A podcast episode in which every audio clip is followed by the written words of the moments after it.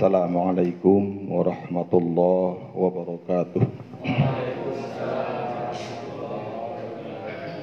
أعوذ بالله من الشيطان الرجيم بسم الله الرحمن الرحيم الحمد لله رب العالمين اللهم صل وسلم على سيدنا محمد وعلى آله وأصحابه أجمعين Rabbi syrahli sadri wa yassirli amri wa hlul uqdatan min lisani yafqahu qawli. Allahumma rabbana zidna ilman warzukna fahman.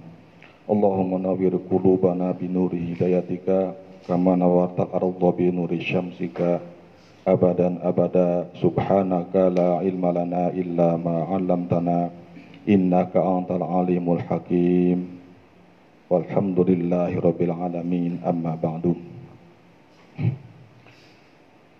Bapak Ibu sekalian anakku anakku yang berbahagia Alhamdulillah pada pagi ini kembali kita dapat melaksanakan kewajiban kita yaitu uh, mengadakan pengajian.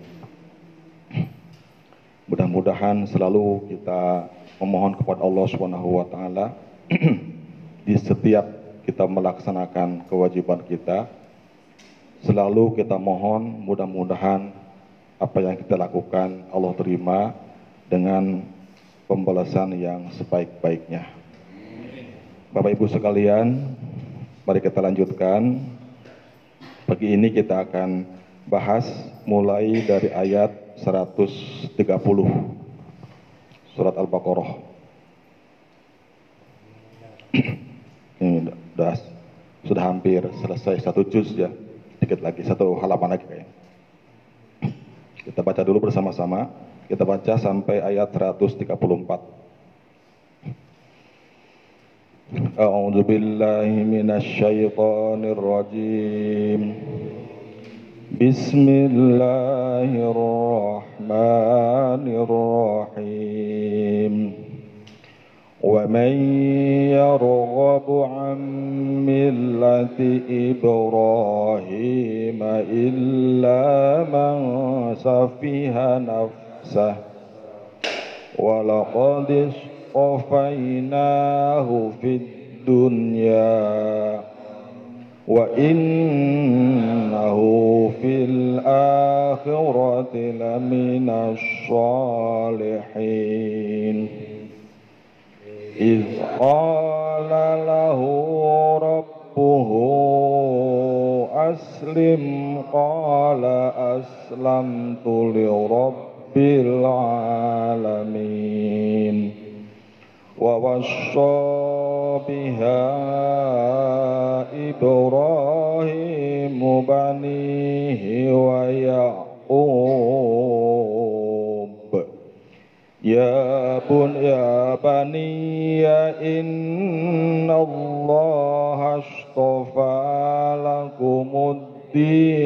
فلا تموتن إلا وأنتم مسلمون. أم كنتم شهداء إذ حضر يعقوب الموت إذ قال لبنيه ما تعبدون من بعدي؟ قالوا نعبد إلهك وإله آبائك إبراهيم وإسماعيل وإسحاق إلها واحدا ونحن له مسلمون تلك أمة قد خلت لها ما كسبت ولكم ما كسبتم ولا تسألون عما كانوا يعملون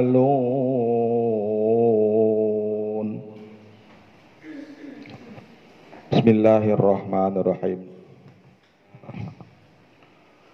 Wa may yarghabu dan tidak ada yang benci yang membenci amillati Ibrahim milah atau agama Nabi Ibrahim illa man safiha nafsah kecuali orang-orang yang menyepelekan atau membodohkan dirinya sendiri. Walaqadis tofainahu dan demi sesungguhnya aku telah memilihnya, memilih Nabi Ibrahim. Istofa, istofa itu dari kata sofa, sofa itu bersih, membersihkan. Dimasukkan ke wazan istaf'ala, jadi istaf'a. Kemudian diganti tak jadi to karena dekat makhrajnya, short dengan to. Jadi istofa, aku telah membersihkan. Jadi seperti menyaring ya. Menyaring kan mencari sesuatu yang bagusnya. Mendulang emas kan dari begitu banyak debu ya. Disaring, dapatlah emasnya. Nabi Ibrahim itu istofa. Allah memilihnya dari sekian manusia. Allah pilih Nabi Ibrahim pilihannya. Itu namanya istofa. Mustafa. Orang yang terpilih. Nabi Muhammad pun juga nama dinamakan Mustafa. Ya Rabbi bil Mustafa qasidana. Termasuk pilihan juga ya Nabi Muhammad.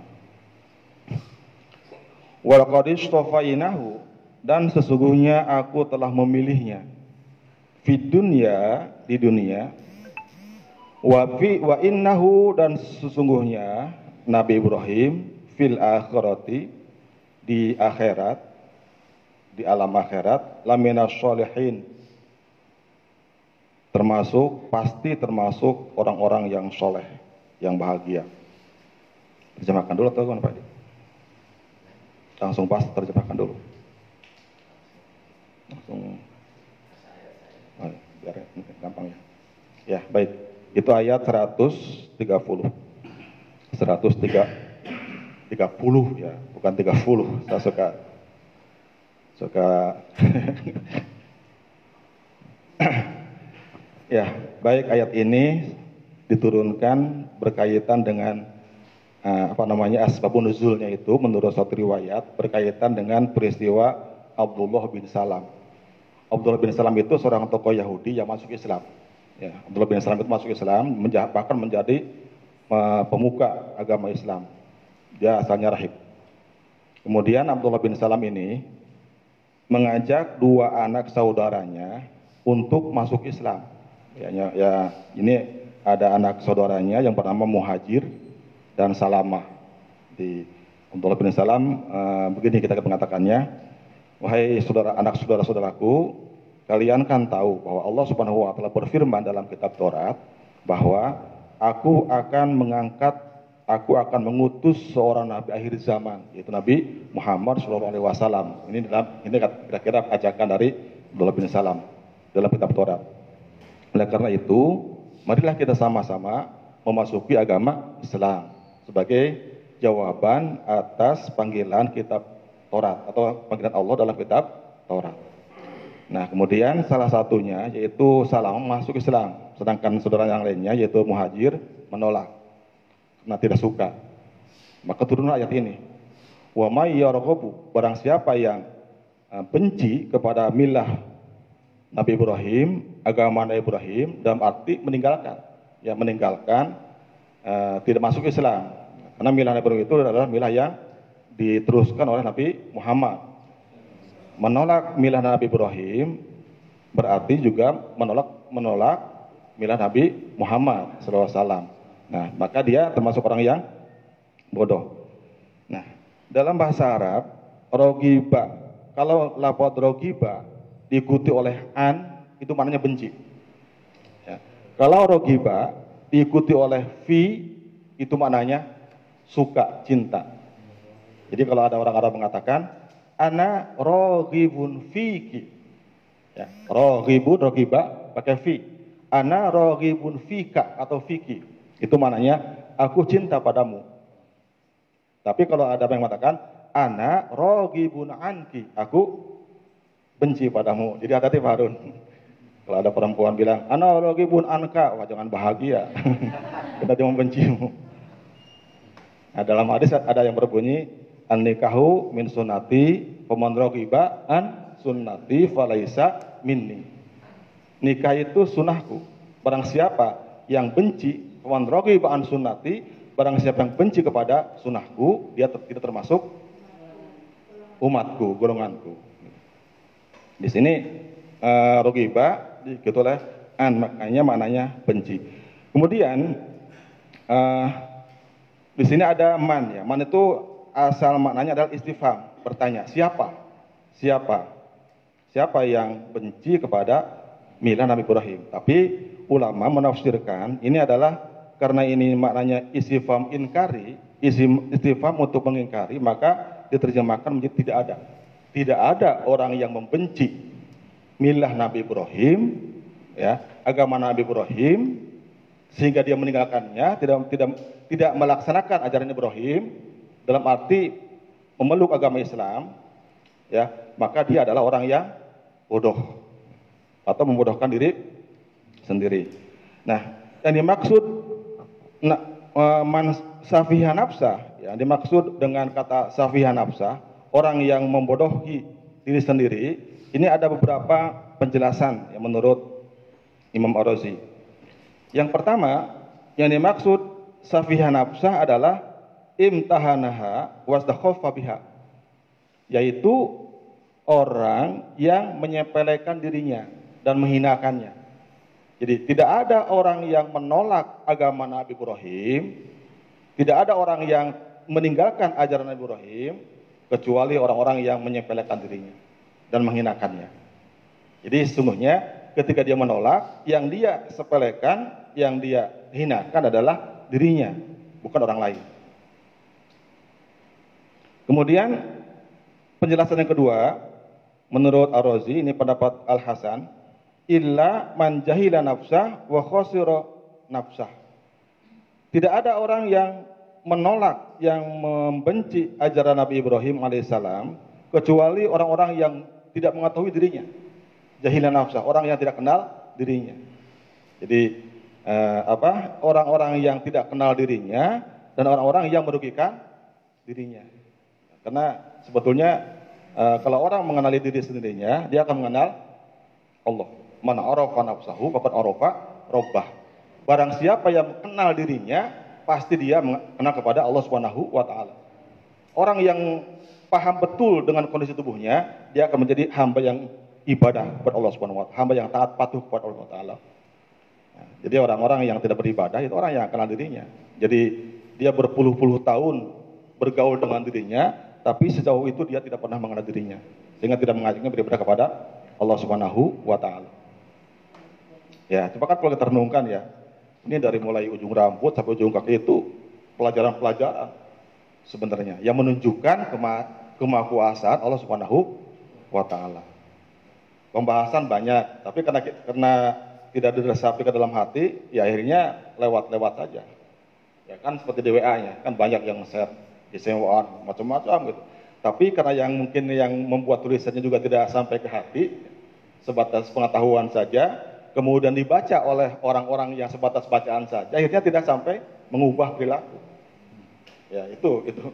Apalagi kalau yang ngasirnya nggak tahu dari siapa asalnya, gitu. main share-share aja. Padahal tidak tidak boleh seperti itu. Nggak boleh kita meng-share sesuatu yang kita nggak tahu sumber siapa yang buat. Jangan-jangan itu hoax. Harus tahu dulu siapa ini. Dalam, bahasa hadis itu adalah harus ada sanatnya. Ini dari siapa, dari siapa, dari dari mana. Baru kita share harus gitu. Yang begitu itu, insya Allah nanti sampai ke hati yang membacanya. Apalagi diamalkan dulu baru di-share. Cuma baru dapat belum baca belum baca belum selesai dikirim dulu. Jadi dapatnya itu diamalkan dulu, dicoba dulu, dirasakan dulu baru di-share. Baru akan menjadi manfaat. Ya. Nah, kenapa orang-orang banyak yang tidak beribadah walaupun muslim? Karena dia belum mengenal dirinya. Ya. Kemudian penjelasan yang ketiga, ahlaka nafsah wa ubiqoha tidak ada orang yang membenci agama Nabi Ibrahim kecuali orang yang membinasakan dirinya, mencelakakan dirinya. Jadi uh, sebenarnya berani mentang milah Nabi Ibrahim dengan dengan dalam arti tidak mau melaksanakan kewajiban iman kepada Rasulullah itu adalah keberanian untuk mencelakakan dirinya. Kemudian yang keempat dijelaskan mansafiha nafsa itu adalah Allah nafsa, menyesatkan dirinya. Dia sengaja, dia sengaja menyesatkan dirinya. Harusnya jalan sini lurus, diambil jalan yang lain. Sengaja, asruk-asrukan tubuh tubuh tujuan, ya. sengsara, kehujanan, kepanasan, asruk-asrukan karena segala macam seperti itu. Ya. Nah ini uh, maksud wa ma yarghabu amilati Ibrahima illa man safiha nafsa. Kalau kita kiaskan kepada agama kita, ini ya nyambung. Barang siapa yang menolak sunnah Rasulullah, dia akan dia sebenarnya bodoh. Ya. sunnah itu kan dalam arti uh, tuntunan yang Rasulullah contohkan sejak dia bangun sampai kembali sejak dia bangkit dari pembaringan sampai kembali ke pembaringan itu adalah sunnahnya. Ya. Dari bangkit dari dari pembaringan sampai kembali ke pembaringan itu adalah sunnah-sunnahnya. Nah, jangan sampai di mulut kita mengatakan cinta Rasulullah malah ada lagunya ya lagu cinta Rasulullah sementara di hati atau dalam perbuatan tidak nyambung. Itu juga sama. Apa, uh, apa namanya jawabannya uh, illa man safiha. Ya. Kerugian yang ditimbulkan dari tidak cinta kepada sunnah Rasulullah, dari meninggalkan sunnah Rasul itu adalah pribadi-pribadi itu. Pribadi-pribadi pada ya, pada apa pribadi-pribadi yang meninggalkannya. Jadi eh, makanya pertama kita harus ada motivasi untuk menggali ya, sedalam-dalam sebanyak-banyaknya apa saja sunnah Rasul. Kemudian ketika kita menggalinya ada niatan dalam hati. Saya niat menggali untuk di diamalkan, bukan sekedar ilmu. Al-Quran itu akan dahsyat kalau diamalkan. Ada mengatakan Al-Quran itu sebatas eh, tidak akan beda dengan dengan Quran, manakala sudah dibaca, dibaca terus tidak ada tidak lanjut. Jadi tidak ada namanya energi yang dahsyat yang ditimbulkan ketika sekedar bacaan saja. Apalagi bacanya sambil ragu-ragu gitu ya, ragu-ragu. Gitu. Wa may yarghabu an millati Ibrahim illa man safiha nafsah. Barang eh, tidak ada yang benci kepada milah Nabi Ibrahim uh, yaitu meninggalkan iman kepada Nabi Muhammad kecuali orang yang bodoh. Kena, uh, kenapa dikatakan bodoh misalnya? Karena begini, sebenarnya uh, ini ditujukan kepada orang Yahudi, Nasrani, dan musyrikin Arab. Ya musyrikin Arab. Yahudi dan Nasrani itu mereka bangga bangga dengan turunan sebagai sebagai keturunan Nabi Ibrahim. Mereka bangga dengan kehebatan Nabi Ibrahim. Tapi bangga itu tidak diikuti dengan ikuti sunnah-sunnahnya gitu. Ya, katanya bangga dengan Nabi Ibrahim sebagai nenek moyangnya. Ya kan kalau bahasa itu anak apa di agul kupayung butut ya, siapa pun kan akan akan bangga dengan nenek moyangnya gitu. Ini saya aturan Raden, aturan bangsawan. Yahudi itu Yahudi dan Nasrani itu bangga dengan nenek moyangnya. Mereka bangga sebagai keturunan Nabi Ibrahim. Tapi nggak mau melaksanakan ajarannya, kan bodoh gitu. Gitu. Orang-orang Arab juga sama, bangga sebagai keturunan Ibrahim. Beda, bedanya kan kalau kalau Yahudi, Nasrani itu dari garis keturunan dari garis anak uh, Nabi Ishak ya. Ishak sampai ke Nabi Yakub terus ke bawahnya Nabi Isa alaihissalam. Kalau Nabi Muhammad eh kalau orang Arab, Arab itu dari Nabi Ismail. Adapun sama, mereka bangga sebagai keturunan Nabi Ismail dan Ibrahim. Tapi benci Nabi Muhammad. Kan bodoh gitu. Nah, ini nyinggung kita ya. Bangga sebagai umat Nabi Muhammad. Tapi embu nggak laksana perintahan. Malah memusuhi apa namanya ahli warisnya. Ya, memusuhi ahli warisnya. Itu pokok safia uh, safihan nafsah. Ya, orang-orang yang uh, bodoh dan me, merugikan diri sendiri, mencerahkan diri sendiri. ya, fitnah akhir zaman ya. Kemudian berikutnya, walaqad istafainahu fi dunya, aku telah memilih Nabi Ibrahim di dunia, yaitu menjadi imam, menjadi nabi dan rasul. Bahkan Nabi Ibrahim di, diberi gelar Khalilullah. Sebagai kekasih Allah. Di akhirat Nabi Ibrahim juga merupakan orang yang soleh maksudnya. Yang dimaksud soleh di akhirat itu adalah dia mendapatkan ke kebahagiaan. Kebahagiaan. Soleh itu artinya eh, orang-orang uh, yang apa melaksanakan syariat Islam. Ya, itu soleh. Nah di akhirat itu sudah dilaksanakan. Maksudnya Nabi Ibrahim di akhirat itu termasuk orang yang dijamin bahagia. Ini sebagai informasi bahwa Nabi Ibrahim itu meninggal dalam keadaan husnul khotimah. Jadi sudah dipastikan. Jadi maksud wa innahu fil akhirati laminal laminal sholihin. Maksudnya Nabi itu meninggalnya husnul khotimah. Nabi itu pilihan Allah, manusia pilihan Allah dan meninggal dalam husnul khotimah dan di akhirat hidup bahagia berserta orang-orang mutakin yang lainnya. Berikut pada eh, berserta para nabi dan para rasul. Ini uh, informasi jarang ya. Allah me menyampaikan uh, apa namanya akhir hayat seseorang, akhir hayat dan nasib di akhirat. Informasi yang jarang. Karena selain nabi itu ya uh, tidak dijelaskan dalam Al-Qur'an ininya informasinya. Ini ayat 130. Mudah-mudahan kita termasuk orang-orang yang Allah pilih di dunia sebagai orang-orang yang mutakin dan soleh di akhirat. Amin ya Allah ya alamin. Hidup masuk surga beserta orang-orang yang soleh, yang mutakin, para nabi, para suhada dan para solehin. Amin ya Allah ya alamin. Makanya kita ngaji ya, ngaji tafsir sebagai bentuk cinta kepada Rasulullah SAW. Jangan sampai ngaku um, bangga umat Muhammad tapi ibu ngaji. Yang ngaji di mana wae. Ya Pak Haji. Saya mah nggak suka di sekolah mah di, di rumah ya udah nggak apa-apa. Yang penting mah ngaji. Nggak ada sama sekali. Itu safihan nafsah kalau pakai nanti. Ya. Lanjut. Ayat berikutnya.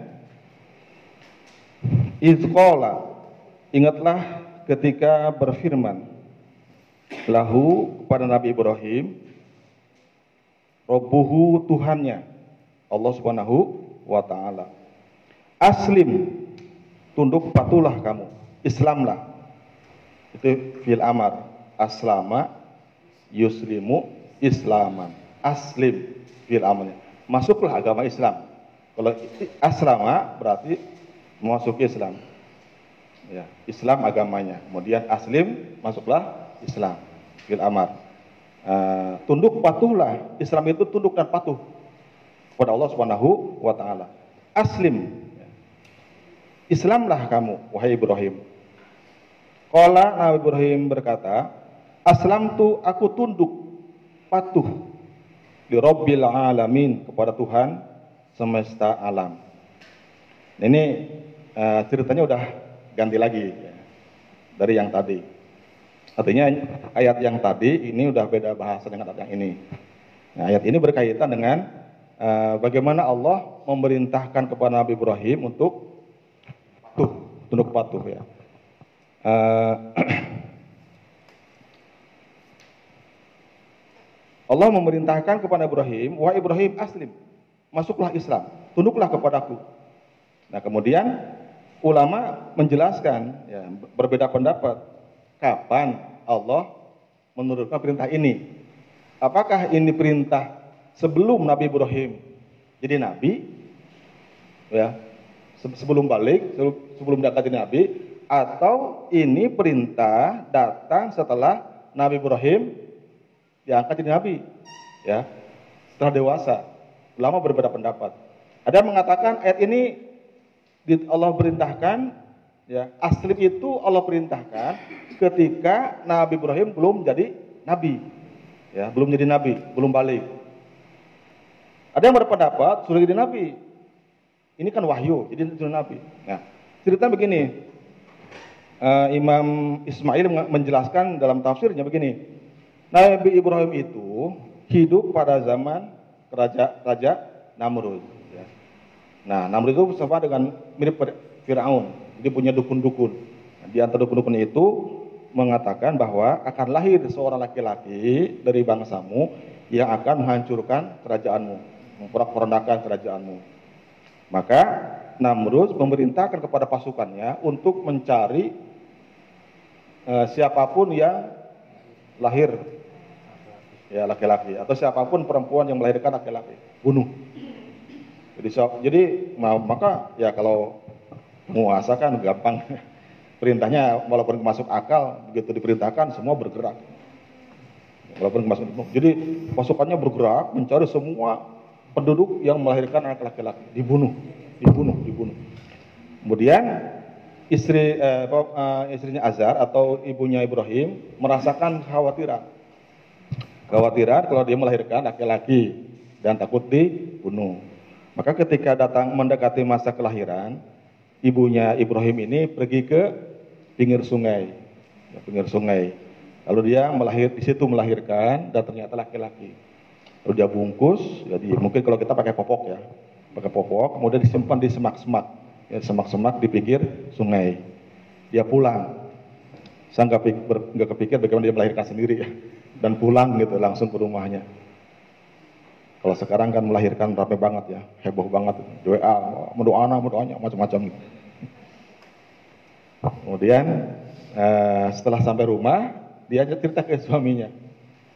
Uh, uh, misalnya, Pak, bahasa katanya, atau Bang, aku telah melahirkan laki-laki, aku simpan di sana. Kemudian berangkatlah Azar, ya, ayah Ibrahim, ke tempat yang ditunjukkan oleh uh, ibunya ibunya Ibrahim. Kemudian dia cari ketemu. Nah, Azar kemudian menggali lubang di tanah seperti gua gitu. Jadi anak itu, Ibrahim kecil itu diangkat, kemudian dipindahkan, dimasukkan ke dalam lubang seperti gua.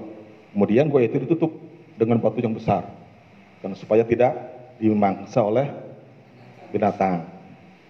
Perkembangan Nabi Ibrahim itu luar biasa, sehari sama dengan sebulan bayi biasa, bayi yang lainnya perkembangannya. Sehari sama dengan sebulan, setahun sama dengan eh sebulan sama dengan setahun perkembangannya. Nah, ada mengatakan ketika mencapai tujuh bulan, dekat sama dengan tujuh tahun ya.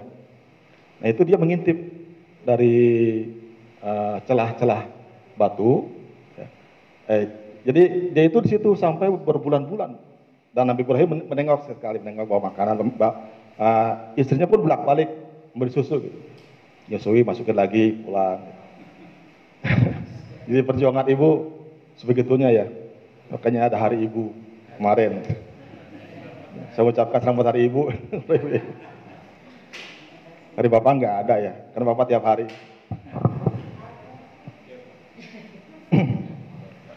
nah, ketika Nabi Ibrahim mencapai usia dewasa, ya, dia mengintip dari balik-balik lubang. Dia melihat ini Allah yang membuat skenario ya. Jadi dia melihat bintang. Oh itu. Jadi Nabi Ibrahim itu dia mencari sedang mencari siapa Tuhan saya gitu. Ya, siapa Tuhan saya? Ketika istrinya eh, ibunya datang, Ibrahim Ibrahim kecil nanya, "Mah, siapa Tuhan saya?" "Tuhan aku." Kata ibunya, "Aku," katanya. Terus Tuhan ibu siapa? ayahmu. Terus tuh anaknya siapa? Cicing siap. Diam. Ibunya nggak jawab. Pulang. Ya, pulang. Terus cerita tuh si ibu, si ibu sama sama ayahnya. Gini cerita itu ceritakan. Nah, si ayah, nah, sekarang gantian. Gantian ke sana nyemperin. Nanya lagi Nabi Ibrahim. Ayah, Tuhan saya siapa? Ibumu. Tuhan ibu siapa? ayah ini tuan ayah cicing siap mulai omong kena bahaya mungkin ya. Waktu itu tidak memungkinkan dia ngomong yang sebenarnya kena takut. Nah, Ibrahim tidak puas dengan jawaban ibu dan ayahnya. Ngintip dari setelah-setelah batu itu. Lihat bintang. Oh, mungkin itu Tuhanku. Dia terang benderang. Terus perhatikan dia, oh iya Tuhanku. Terus akhirnya bintang itu tenggelam. Oh, bukan, dia bukan Tuhanku. Tuhan tidak mungkin tenggelam. Datanglah bulan. Oh, ini Tuhanku besar. Lebih besar daripada yang tadi. Diperhatikan, jadi itulah pencarian Tuhan ya. Nah, kemudian bulan itu pun tenggelam. Oh bukan, dia bukan Tuhanku. Nah, kemudian datanglah matahari pagi-pagi. Ya. Oh ini lebih terang, ini lebih dahsyat. Ini pasti Tuhanku. Yang datang, yang terakhir kan bisa jagoan ya. Ini Tuhanku. Ternyata matahari pun tenggelam. Ini lauhibul afilin. Aku tidak suka yang tenggelam. Nah kemudian dalam pencarian itu datanglah Jawaban Allah aslim kola aslam tu robil alamin. Jadi ini perintah ini berkaitan dengan itu. Ketika Nabi Ibrahim mencari siapa Tuhan dia yang wajib disembah. Gitu.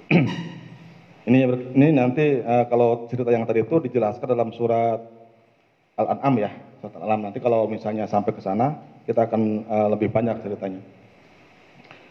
Pendapat yang kedua, itu ayat ini atau aslim ini Allah sampaikan setelah Nabi Ibrahim uh, me, me, me, diangkat menjadi nabi, jadi rasul. Jadi sudah tunduk kepada Allah. Nabi Ibrahim sudah tunduk kepada Allah, sudah beribadah kepada Allah. Nah, lalu apa makna aslim di sini? Kan sudah Islam. Ya, sudah menjadi orang yang patuh tunduk kepada Allah Subhanahu wa taala. Makanya aslim di sini tidak dimaknai eh, oleh orang yang berpendapat bahwa ini datangnya setelah jadi nabi bukan dimaknai sebagai tunduk dan patuh. Tetapi dimaknai adalah al-inqiyad di awamirillah wa muhasarati ila talaqiha bil qabul wa tarakil a'rad bil qalbi wal lisan. Dalam arti aslim itu adalah uh, uh, segera melaksanakan dan menerima segala perintah-perintah Allah dan berpaling dan tidak berpaling dengan hati dan lisan. Jadi setiap ada perintah langsung diterima dan laksanakan.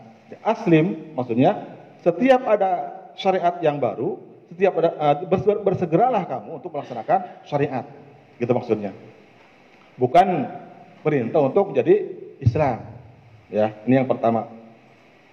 Yang kedua, penjelasannya akhlis ibadatak waj'alha salimatan minasyirki wa muhadzatil aghyar. Yang kedua, maksudnya adalah aslim itu adalah akhlis ibadatak, ibadatak. Ikhlaslah dalam beribadah. Jangan ada syirik, jangan ada ria. Gitu. Ini yang kedua, akhlis ibadatak. Ikhlaslah dalam beribadah. Yang ketiga, istaqim alal Islam wasbut ala tauhid. Istiqomahlah istiqomahlah kamu dalam agama Islam dan tetaplah dalam tauhid. Itu makna dari aslim. Jadi kalau bagi ulama yang berpendapat bahwa ayat ini turun uh, terjadi setelah Nabi Ibrahim diutus jadi nabi, jadi rasul, maka maknanya adalah satu, segera melaksanakan kewajiban syariat, yang kedua ikhlas dalam ibadah, yang ketiga istiqomah dalam agama Islam dan tauhid.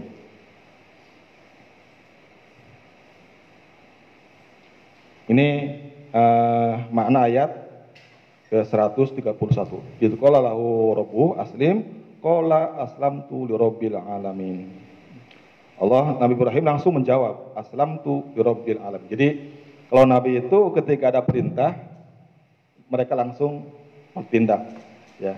Gap, uh, enggak GPL Pak Pak Ramdhani nggak pakai lama. Begitu ada perintah, aslam tuh langsung dilaksanakan.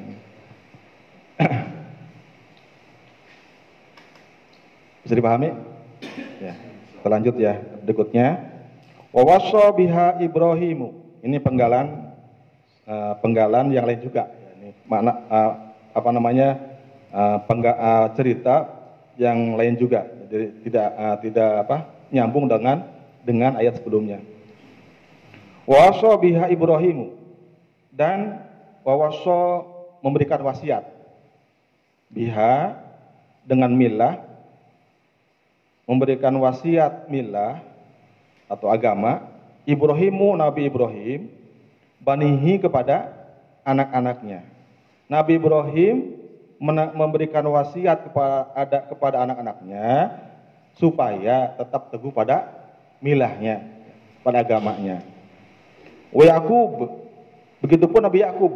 Ya Nabi Yakub juga uh, berwasiat kepada anak-anaknya supaya apa megang teguh agamanya ya milah Nabi Ibrahim ya baniya hai anak-anakku innallaha sungguhnya Allah istofa telah memilih lakum buat kalian ad-din agama itu agama Islam fala tamutunna illa wa antum muslimun janganlah kalian mati melainkan dalam keadaan Islam fala tamutunna maka janganlah kalian meninggal illa kecuali wa antum kalian muslimun sebagai orang-orang Islam. Jangan meninggal kecuali dalam keadaan Islam. Baik, ini penggalan ayat berikutnya. Jadi memang kita masih masih banyak ini Pak Edi yang menjelaskan sejarah Nabi Ibrahim ya sampai nanti uh, masuk ke juz berikutnya. Nah, Nabi Ibrahim alaihissalam itu memberikan wasiat kepada anak-anaknya. Nabi Ibrahim itu kan uh, yang kita kenal istrinya dua ya, padahal tiga yang menurut sejarah. Satu Siti Hajar, kemudian Siti Sarah, dan yang ketiga Konturo. Konturo itu dinikahi setelah Nabi Ibrahim, eh, setelah Siti, Siti Sarah meninggal. Ya, Konturo. Jadi uh, dari Siti Sarah itu lahirlah anak tunggal yaitu eh Siti Sarah Siti Hajar ya, maaf dari Siti Hajar lahirlah anak tunggal anak sulung yaitu Nabi Ismail alaihi salam kemudian dari dari Siti Sarah Nabi Ibrahim punya anak tunggal juga yaitu Nabi Ishak ya, Nabi Ishak nah, ya Nabi Ismail itu kakaknya dan jaraknya uh, ada mengatakan tujuh tahun antara Nabi Ismail dengan Nabi Ishak. Ya kan uh, Siti Sarah itu di situ kan cemburunya gitu ya. Istri muda langsung punya anak, saya istri tua macam. Diminta supaya diberikan anak. Kemudian, nah setelah Siti Sarah meninggal, Nabi Ibrahim nikah lagi dengan perempuan, perempuan yaitu namanya uh, Konturo, Kontoro binti Yakton. Yakton. Dari sinilah melahir uh, enam, enam orang anak. Ya. Madayin, Madian, Madayin, Zamron, Yakson, Yasbak, dan Nuh. Itu enam anak dari yang terakhir. Yang pertama Madian, yang kedua Madayin, yang ketiga Zamron, yang keempat Yakson, yang kelima Yasbak, yang ke enam Nuh. Jadi jumlahnya ada ada delapan dari tiga istri. Itulah yang dimaksud wasobiha Ibrahima Ibrahimu banihi kepada anak-anaknya yang juga delapan orang. Jadi anaknya delapan orang. Kemudian dari wa Yakub dan Nabi Yakub. Yakub itu cucunya. Cucu Nabi Ibrahim alaihi salam dari lahir dari uh, dari apa namanya dari Nabi Ishak ya. Jadi Nabi Ishak itu punya istri menurut riwayat namanya uh, ada mengatakan Ribka, ada mengatakan Rifqah, ya, Sayyidah Rifqah. Istrinya Nabi Ishak. Ketika Nabi Ishak uh, istri Nabi Ishak itu Rifqah, ya, ada, ada ada mengatakan Sayyidah atau Siti Rifqah Rifqah itu hamil ya. Hamil dan ternyata ha, dia dia hamilnya dua orang kembar orang perempuan eh laki-laki. Ya, laki-laki. Nah Menurut riwayat, uh, ketika mendekati hari kelahiran, hari kelahiran, ini jabang bayi ini ngobrol. Jadi mulai itu ngobrol. Berantem juga. Kata Nabi Yakub, Yakub uh, jabang bayi ya. Uh, tolong beri aku jalan. Aku akan aku keluar duluan. Kemudian yang, yang itunya, yang uh, kembarannya bilang, kalau kau keluar duluan, aku robek perut ibumu. aku akan keluar lewat pinggangnya. Gitu. Itu kedengaran sama si, sama, si ibunya. Jadi perbincangan dua ibu itu kedengaran sama uh. Ngeri kan? Kemudian Yakub itu mengatakan, sudah kalau begitu kamu duluan saja. Aku belakangan, jangan kau bunuh ibuku. Itu kata Nabi Yakub.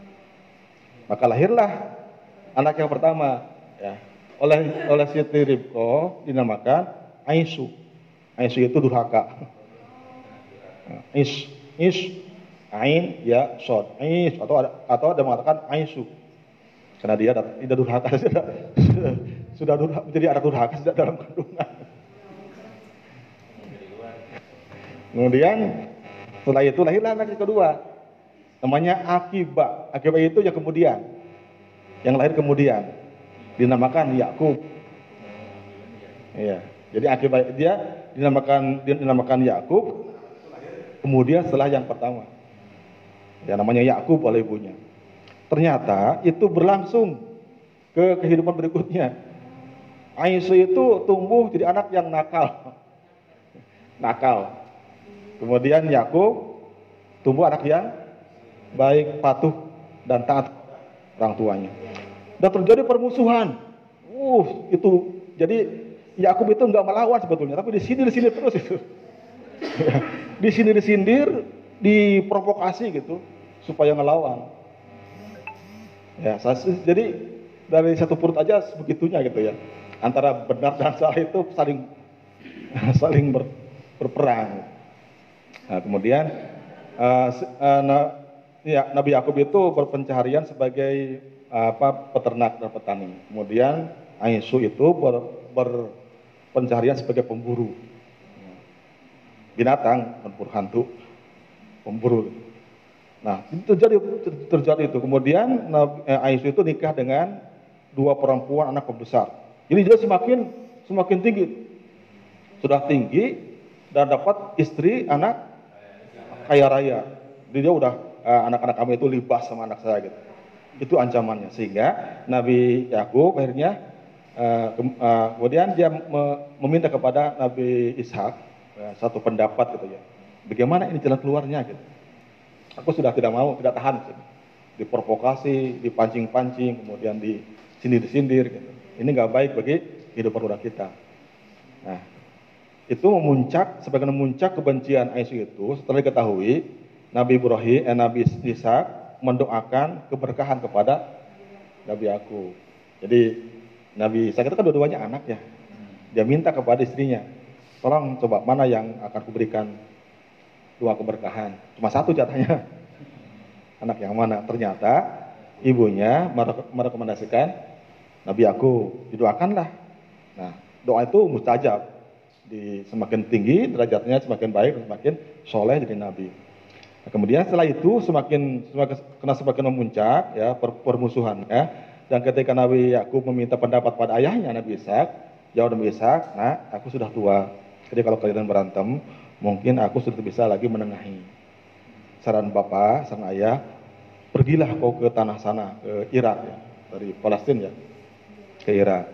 Jadi di sanalah kamu ada ada anak saudara ayah, ya, nikahlah dengan salah satu anaknya.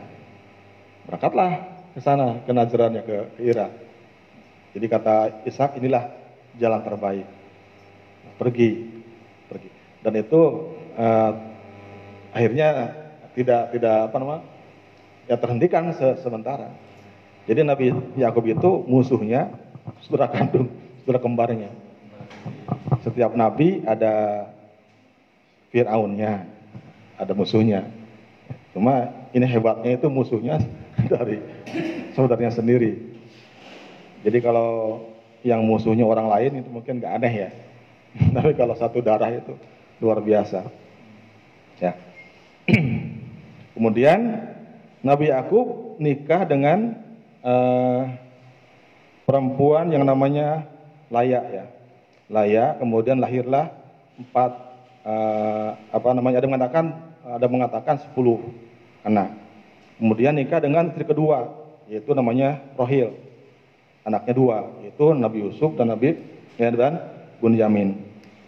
Ya, ada Bunyamin. Nah, itu ceritanya nanti dalam surat Yusuf ya. Nah, jadi jumlah anak Nabi Yakub itu ada 12. 12. Ada, ada mengatakan dari, dari dua bibit, ada mengatakan dari tiga bibit. Hanya dari 12 anak ini ya yang paling muncul adalah Nabi Yusuf. Ya, itu anak dari istri yang yang kedua. Ini pun menjadi uh, apa namanya? Ya, menjadi masalah dalam keluarga.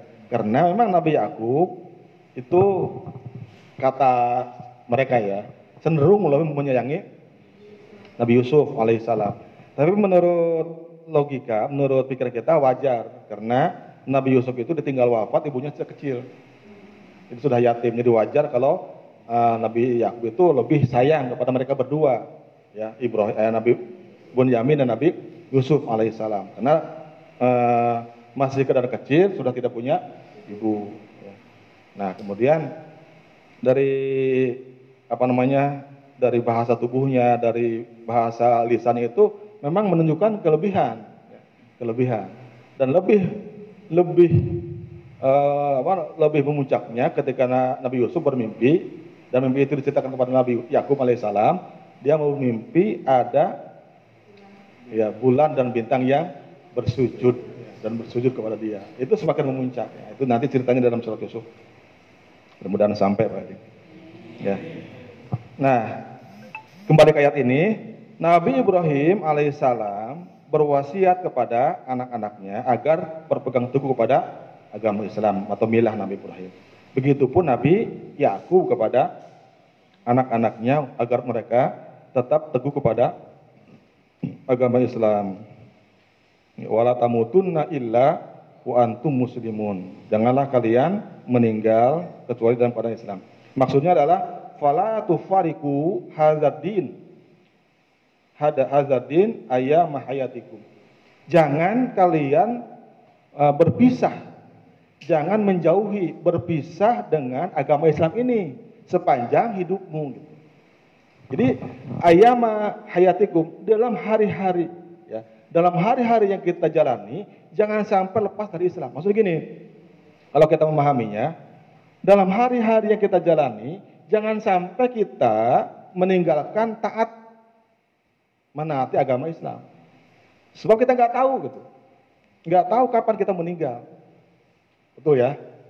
Hari ini kita penuhi, kita apa namanya? Kita jalani hidup kita dengan penuh taat tunduk kepada Allah Subhanahu wa taala, menjalankan syariat Islam. Besok begitu. Jangan misalnya hari ini hari ini mata taat, besok durhaka. Karena nggak tahu kapan kita meninggal gitu. Itu maksudnya.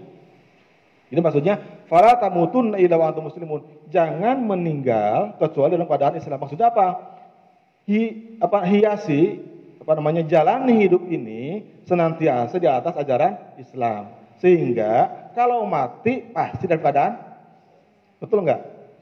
Ya, ya betul kan? Kalau kita menjalani hidup ini setiap hari di atas ajaran Islam, kapan pun mati, insya Allah muslimun gitu. Ya. Illa antum pasti muslimun.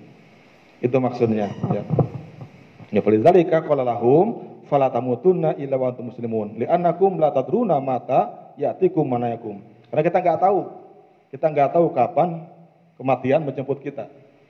Ya, kapan ketika kapan kematian menjemput kita. Min lailin wa naharin, baik siang maupun malam. Jadi setiap setiap hari, setiap malam itu jangan lepas. Jangan lepas dari karena kan uh, ada mengatakan seorang muslim kalau dia sedang taat kepada Allah, namanya tercantum di surga. Kalau dia sedang durhaka, nah, pupus tuh di surga, pindah ke neraka. Itu, jadi mudah pindah. Nah, ketika dia meninggal, saat dia meninggal dan namanya tercantum di surga, ahli surga nantinya. Kalau seorang meninggal dan namanya sedang tercatat di neraka, dia masuk ke neraka sesuai dengan daftar namanya. Gitu Pak Pak Tatang ya. Jadi ada setiap hari daftar nama itu pindah pindah gitu. Orang muslim. Ya. Setiap orang Islam daftar dia terdaftar namanya di surga atau di neraka sesuai dengan amalnya, ya, amalnya. Jadi kita kita tidak boleh setiap setiap hari, setiap saat lepas dari minimal hati-hati kita gitu. Hati kita terus terus terpaut. Sehingga kalau kita meninggal, kita dalam keadaan khotimah, muslim dan nama kita sedang sedang menyala di surga. Nanti kan seolah-olah dibuka dibuka manifestnya di surga itu. Siapa namanya? Coba lihat teman-teman. Oh ini ada, ini ada, ada. nah, saya ke surga, coba lihat namanya. Oh kamu nggak ada, coba neraka. Oh di situ ada. Sana kamu. Iya, ya. Seperti seperti manifest pesawat ada daftar nama-namanya. Ya. Kalau kita berangkat ke jangankan ke surga, kita kan ke Bromo aja pakai daftar nama ya Pak Haji. Bis satu ini ada namanya. Kalau ada siswa masuk bis lain kita tolak, kamu sana. Ya kayak gitu. Ya, dan administrasinya lebih canggih dari yang canggih sekarang. Tidak akan ada yang bisa disogok. Pak. Tidak ada yang bisa, tidak ada yang bisa di, digoyang gitu. Oh, itu kalau kita kan Oh Haji, punten iya hiji iya. Berpindah bisa tuh. Coba coba. Ah bisa bisa. Tapi emang nggak bisa. Seperti itu.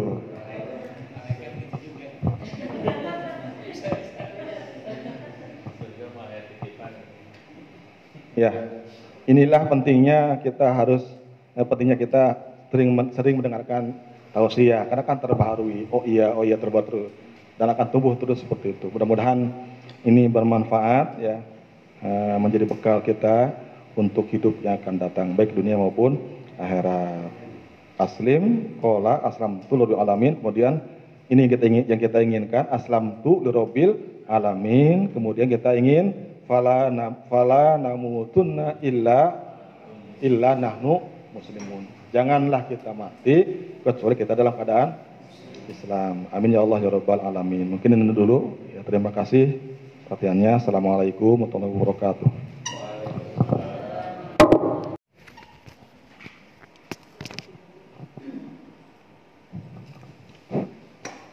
Assalamualaikum warahmatullahi wabarakatuh. أعوذ بالله من الشيطان الرجيم. بسم الله الرحمن الرحيم. الحمد لله رب العالمين. اللهم صل وسلم على سيدنا محمد وعلى آله وأصحابه أجمعين. رب اشرح لي صدري ويسر لي أمري واحلل عقدة من لساني يفقهوا قولي. اللهم ربنا زدنا علما وارزقنا فهما. Allahumma nawwir qulubana bi nuri hidayatika kama nawartal arda bi nuri syamsika abadan abada. Subhanaka la ilma lana illa ma 'allamtana innaka antal alimul hakim. Walhamdulillahi rabbil alamin. Amma ba'du. Bapak Ibu sekalian anakku anakku yang berbahagia Alhamdulillah pada pagi ini kembali kita dapat melaksanakan kewajiban kita yaitu uh, mengadakan pengajian. Mudah-mudahan selalu kita memohon kepada Allah Subhanahu wa taala di setiap kita melaksanakan kewajiban kita selalu kita mohon mudah-mudahan apa yang kita lakukan Allah terima dengan pembalasan yang sebaik-baiknya. Bapak Ibu sekalian, mari kita lanjutkan Pagi ini kita akan bahas mulai dari ayat 130 surat Al-Baqarah. ini sudah, sudah hampir selesai satu juz ya. Dikit lagi, satu halaman lagi kayaknya. Kita baca dulu bersama-sama. Kita baca sampai ayat 134. أعوذ بالله من الشيطان الرجيم بسم الله الرحمن الرحيم ومن يرغب عن ملة إبراهيم إلا من سفه نفسه ولقد اصطفيناه في الدنيا وإنه في الآخرة لمن الصالحين. إذ قال له ربه أسلم قال أسلمت لرب العالمين ووصى بها إبراهيم بنيه ويعقوب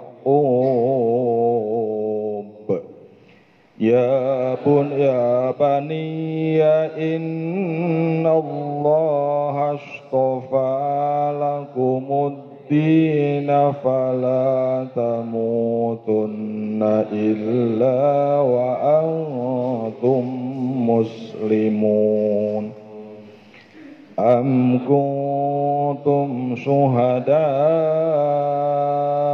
إذ حضر يعقوب الموت إذ قال لبنيه ما تعبدون من بعدي؟ قالوا نعبد إلهك وإله آبائك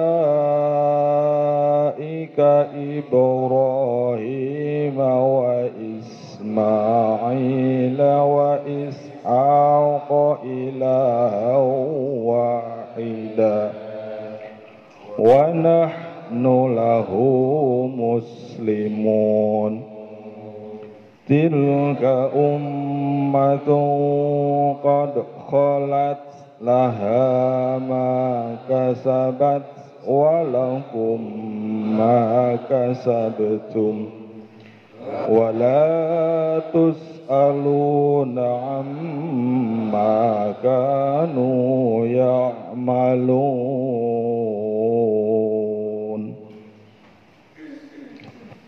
بسم الله الرحمن الرحيم wa may yarghabu dan tidak ada yang benci yang membenci amillati Ibrahim milah atau agama Nabi Ibrahim illa man safiha nafsah kecuali orang-orang yang menyepelekan atau membodohkan dirinya sendiri. Walaqadis tofainahu dan demi sesungguhnya aku telah memilihnya, memilih Nabi Ibrahim.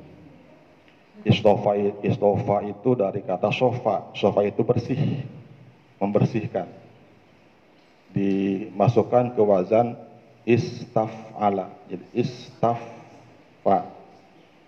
Kemudian diganti tak jadi tok, karena dekat makhrajnya. Short dengan to. Jadi istofa aku telah membersihkan. Jadi seperti menyaring ya. Menyaring kan mencari sesuatu yang bagusnya mendulang emas kan dari begitu banyak debu ya disaring. Dapatlah emasnya. Nabi Ibrahim itu istofa Allah memilihnya dari sekian manusia Allah pilih Nabi Ibrahim pilihannya. Itu namanya istofa Mustafa. Orang yang terpilih. Nabi Muhammad pun juga nama dinamakan Mustafa. Ya Rabbi bil Mustafa Qasidana termasuk pilihan juga ya Nabi Muhammad. Walaqad dan sesungguhnya aku telah memilihnya. Di dunia di dunia. Wa fi wa innahu dan sesungguhnya Nabi Ibrahim fil akhirati di akhirat di alam akhirat lamina sholihin termasuk pasti termasuk orang-orang yang soleh yang bahagia Terjemahkan dulu atau Pak? Langsung pas terjemahkan dulu. Langsung biar gampang ya. Ya, baik. Itu ayat 130. 103 30 ya, bukan 30. Saya suka suka ya, baik ayat ini diturunkan berkaitan dengan uh, apa namanya asbabun nuzulnya itu menurut suatu riwayat berkaitan dengan peristiwa Abdullah bin Salam. Abdullah bin Salam itu seorang tokoh Yahudi yang masuk Islam. Ya, Abdullah bin Salam itu masuk Islam, menja bahkan menjadi uh, pemuka agama Islam. Dia asalnya rahib. Kemudian Abdullah bin Salam ini mengajak dua anak saudaranya untuk masuk Islam. Ya, ya, ya ini ada anak saudaranya yang bernama Muhajir dan Salamah. Di Abdullah bin Salam uh, begini kita mengatakannya, wahai saudara anak saudara-saudaraku, kalian kan tahu bahwa Allah Subhanahu wa taala berfirman dalam kitab Taurat bahwa aku akan mengangkat aku akan mengutus seorang nabi akhir zaman yaitu Nabi Muhammad Shallallahu alaihi wasallam. Ini dalam ini kira-kira ajakan dari Abdullah bin Salam dalam kitab Taurat. Oleh karena itu, marilah kita sama-sama memasuki agama Islam sebagai jawaban atas panggilan kitab Taurat atau panggilan Allah dalam kitab Taurat. Nah, kemudian salah satunya yaitu Salam masuk Islam, sedangkan saudara yang lainnya yaitu Muhajir menolak karena tidak suka. Maka turun ayat ini. Wa may barang siapa yang eh, benci kepada milah Nabi Ibrahim, agama Nabi Ibrahim dalam arti meninggalkan, ya meninggalkan uh, tidak masuk Islam. Karena milah Nabi Ibrahim itu adalah milah yang diteruskan oleh Nabi Muhammad. Menolak milah Nabi Ibrahim berarti juga menolak menolak milah Nabi Muhammad SAW. Nah, maka dia termasuk orang yang bodoh. Nah, dalam bahasa Arab, rogiba, kalau lapor rogiba diikuti oleh an itu maknanya benci. Ya. Kalau rogiba diikuti oleh fi itu maknanya suka, cinta. Jadi kalau ada orang Arab mengatakan ana rogibun fiki. Ya, rogibun rogiba pakai fi. Ana rogibun fika atau fiki. Itu maknanya aku cinta padamu. Tapi kalau ada yang mengatakan ana rogibun anki, aku benci padamu. Jadi hati-hati Harun. Kalau ada perempuan bilang, analogi pun anka, wah jangan bahagia. Kita cuma bencimu. Nah, dalam hadis ada yang berbunyi, an nikahu min sunnati, pemandrogiba an sunnati falaisa minni. Nikah itu sunnahku.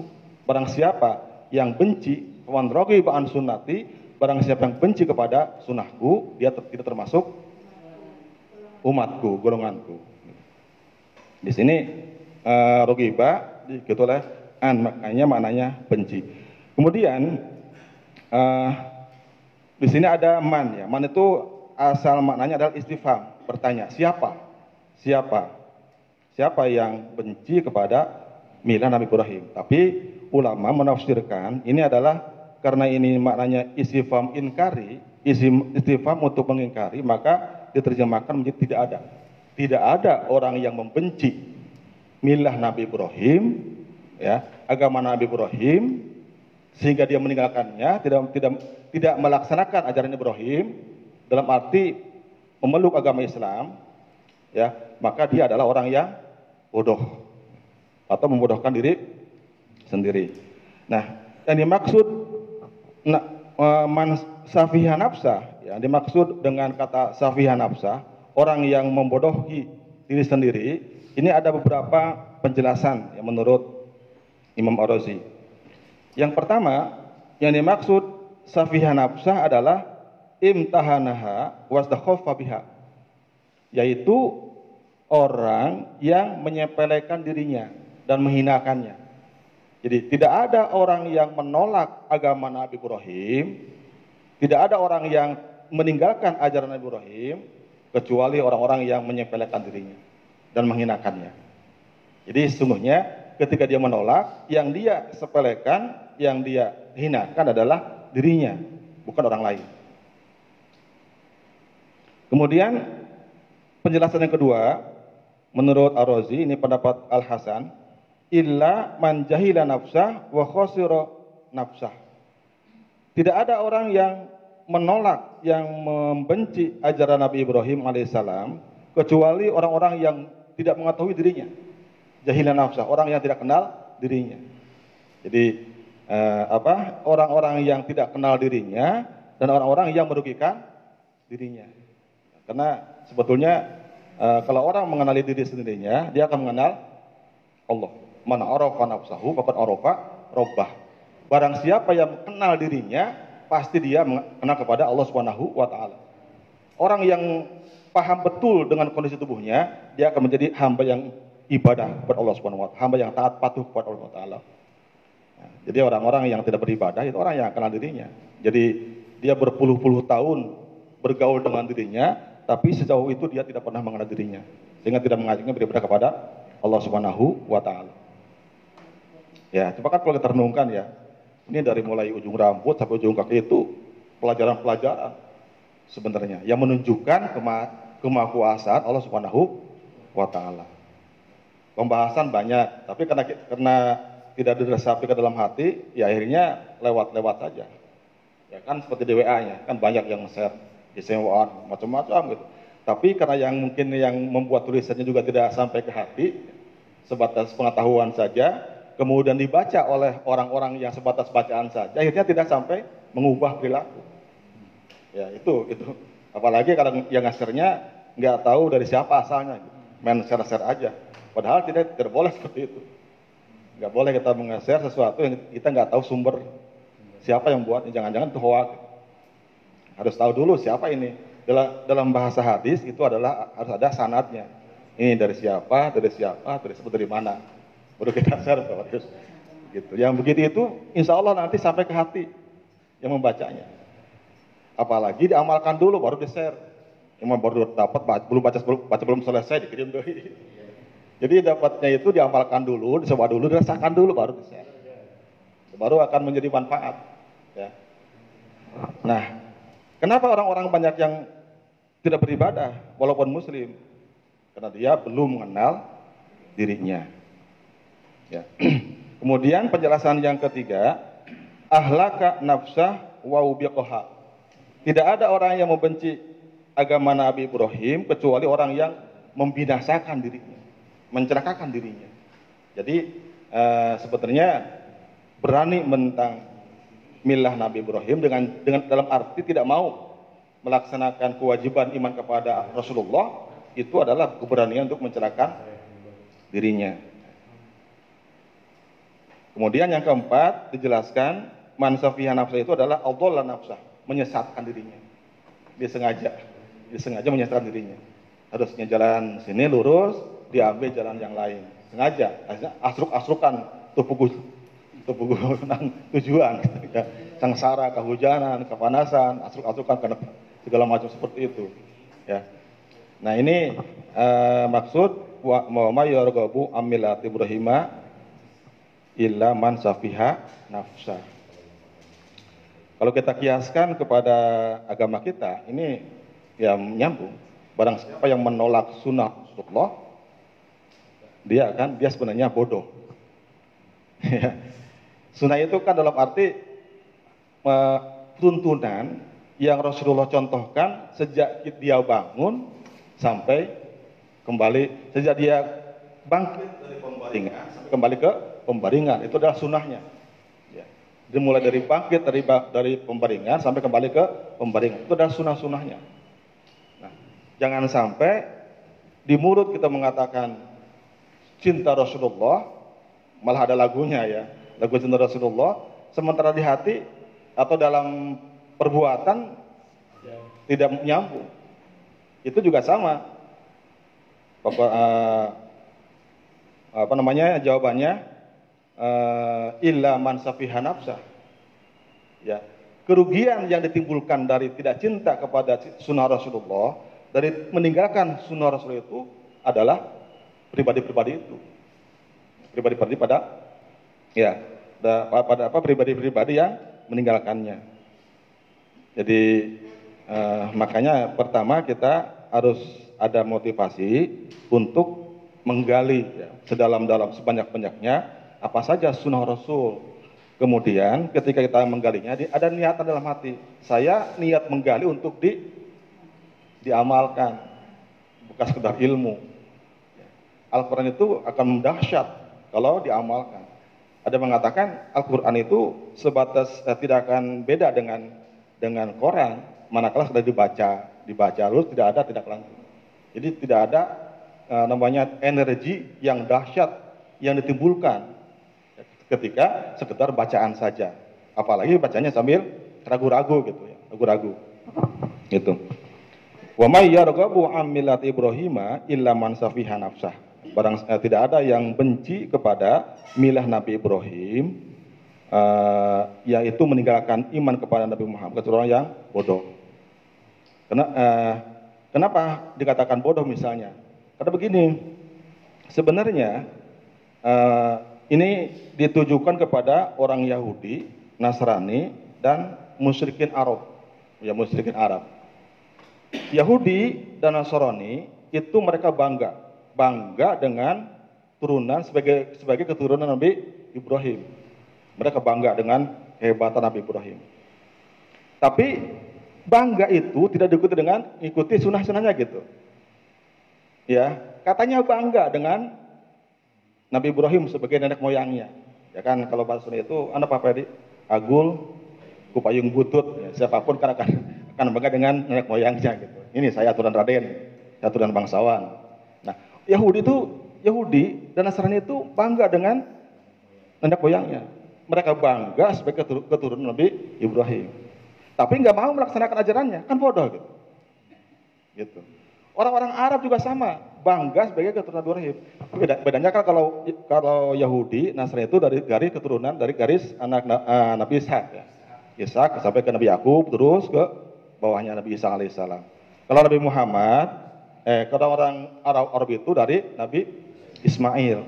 Arab pun sama, mereka bangga sebagai keturunan Nabi Ismail dan Ibrahim. Tapi benci Nabi Muhammad. Kan bodoh gitu.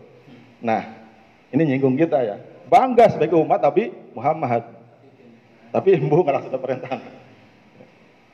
Malah memusuhi apa namanya ahli warisnya. Ya, memusuhi ahli warisnya itu pokok safiyah uh, naf, safiyah nafsah. Ya, orang-orang yang uh, bodoh dan me, merugikan diri sendiri, mencerahkan diri sendiri. ya, kita akhir zaman ya. Kemudian berikutnya, walaqad fi dunya, aku telah memilih Nabi Ibrahim di dunia, yaitu menjadi imam, menjadi nabi dan rasul. Bahkan Nabi Ibrahim diberi gelar Khalilullah. Sebagai kekasih Allah. Di akhirat Nabi Ibrahim juga merupakan orang yang soleh maksudnya. Yang dimaksud soleh di akhirat itu adalah dia mendapatkan ke kebahagiaan. Kebahagiaan. Sholat itu artinya eh, orang-orang uh, yang apa melaksanakan syariat Islam, ya, itu soleh. Nah di akhirat itu sudah dilaksanakan. Maksudnya Nabi Ibrahim di akhirat itu termasuk orang yang dijamin bahagia. Ini sebagai informasi bahwa Nabi Ibrahim itu meninggal dalam keadaan husnul khotimah. Jadi sudah dipastikan. Jadi maksud wa innahu fil akhirati laminal laminal sholihin Maksudnya Nabi itu meninggalnya husnul khotimah. Nabi itu pilihan Allah, manusia pilihan Allah dan meninggal dalam husnul khotimah dan di akhirat hidup bahagia berserta orang-orang mutakin yang lainnya. Berikut pada berserta para nabi dan para rasul. Ini uh, informasi jarang ya. Allah me menyampaikan uh, apa namanya akhir hayat seseorang air hayat dan nasib di akhirat. Informasi yang jarang. Karena selain Nabi itu ya uh, tidak dijelaskan dalam Al-Quran ininya informasinya. Ini ayat 130. Mudah-mudahan kita termasuk orang-orang yang Allah pilih di dunia sebagai orang-orang yang mutakin dan soleh di akhirat. Amin ya Allah ya Alamin. hidup masuk surga beserta orang-orang yang soleh, yang mutakin, para nabi, para suhada dan para solehin. Amin ya Allah ya Rabbal alamin. Makanya kita ngaji, ya, ngaji tafsir sebagai bentuk cinta kepada Rasulullah SAW. Jangan sampai ngaku um- bangga umat Muhammad tapi ibu ngaji, yang ngaji mau di mana wae. Ya Pak Haji. Saya mah nggak suka di sekolah mah ya di rumah ya udah nggak apa-apa, yang penting mah ngaji. Ya, nggak ada sama sekali. Itu safihan nafsah kalau pakai nanti. Ya. Lanjut. Ayat berikutnya. Izqala. Ingatlah ketika berfirman. Lahu kepada Nabi Ibrahim. Robuhu Tuhannya. Allah subhanahu wa ta'ala. Aslim. Tunduk patulah kamu. Islamlah.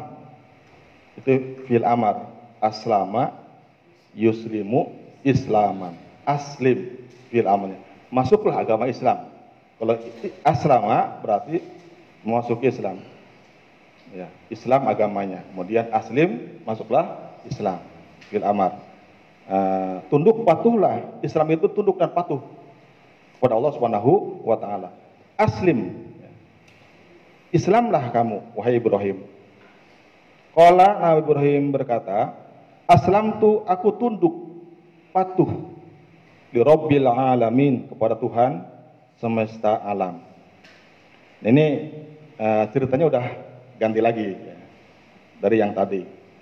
Artinya ayat yang tadi ini udah beda bahasa dengan ayat yang ini. Nah, ayat ini berkaitan dengan uh, bagaimana Allah memerintahkan kepada Nabi Ibrahim untuk patuh, tunduk patuh ya. Uh, Allah memerintahkan kepada Ibrahim, wah Ibrahim aslim, masuklah Islam, tunduklah kepadaku.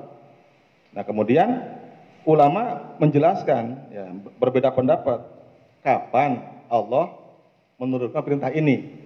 Apakah ini perintah sebelum Nabi Ibrahim jadi Nabi, ya sebelum balik, sebelum dekati Nabi, atau ini perintah datang setelah Nabi Ibrahim diangkat jadi nabi ya setelah dewasa ulama berbeda pendapat.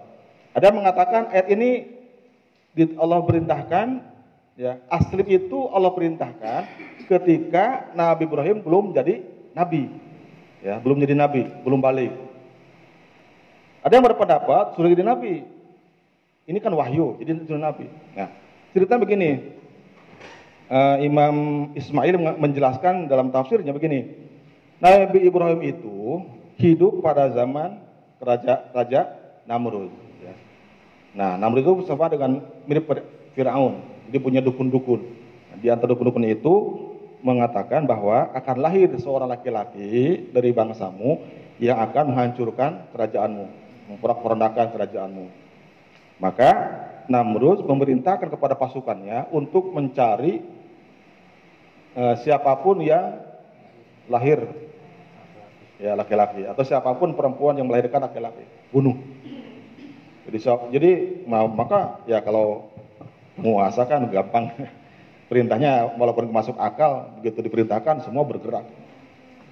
Walaupun masuk jadi pasukannya bergerak mencari semua penduduk yang melahirkan anak laki-laki dibunuh dibunuh dibunuh kemudian istri eh, eh, istrinya Azar atau ibunya Ibrahim merasakan kekhawatiran Kekhawatiran kalau dia melahirkan laki-laki dan takut dibunuh. Maka ketika datang mendekati masa kelahiran, ibunya Ibrahim ini pergi ke pinggir sungai, pinggir sungai. Lalu dia melahir di situ melahirkan dan ternyata laki-laki. Dia bungkus, jadi mungkin kalau kita pakai popok ya, pakai popok, kemudian disimpan di semak-semak, ya, semak-semak di pinggir sungai. Dia pulang, saya nggak kepikir bagaimana dia melahirkan sendiri ya dan pulang gitu langsung ke rumahnya. Kalau sekarang kan melahirkan rame banget ya, heboh banget, WA, mendoana, mendoanya, macam-macam. Gitu. Kemudian uh, setelah sampai rumah, dia cerita ke suaminya, uh, uh, misalnya, Pah, bahasa katanya, atau Bang, aku telah melahirkan laki-laki, aku simpan di sana. Kemudian berangkatlah Azar, ya, ayah Ibrahim, ke tempat yang ditunjukkan oleh uh, ibunya, ibunya Ibrahim. Kemudian dia cari ketemu. Nah, Azar kemudian menggali lubang di tanah seperti gua gitu. Jadi anak itu, Ibrahim kecil itu diangkat, kemudian dipindahkan, dimasukkan ke dalam lubang seperti gua. Kemudian gua itu ditutup dengan batu yang besar, dan supaya tidak dimangsa oleh binatang. Perkembangan Nabi Ibrahim itu luar biasa. Sehari sama dengan sebulan. Bayi biasa, bayi yang lainnya. Perkembangannya. Sehari sama dengan sebulan, setahun sama dengan, eh sebulan sama dengan setahun perkembangannya. Nah, ada mengatakan ketika mencapai tujuh bulan, dekat sama dengan tujuh tahun ya. Nah itu dia mengintip dari eh, celah-celah uh, batu. Ya. Eh, jadi dia itu di situ sampai berbulan-bulan. Dan Nabi Ibrahim menengok sekali, menengok bawa makanan. Uh, istrinya pun bolak-balik memberi susu. Gitu. Nyusui, masukin lagi, pulang. Jadi perjuangan ibu sebegitunya ya. Makanya ada hari ibu kemarin. Saya ucapkan selamat hari ibu. hari bapak nggak ada ya, karena bapak tiap hari.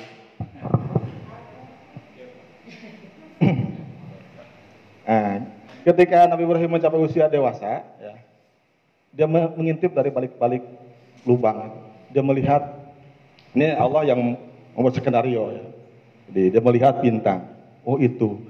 Jadi Nabi Ibrahim itu dia mencari, sedang mencari siapa Tuhan saya gitu. Ya, siapa Tuhan saya? Ketika istrinya, eh, ibunya datang, Ibrahim, Ibrahim kecil nanya, mah, siapa Tuhan saya? Tuhan aku. Kata ibunya, aku. Katanya. Terus Tuhan ibu siapa? Ayahmu. Terus Tuhan anaknya siapa? Cicing siap. Diam.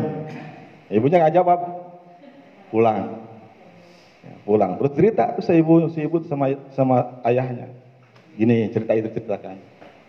Nah, si ayah, nah, sekarang gantian. Gantian ke sana nyemperin. Nanya lagi Nabi Ibrahim.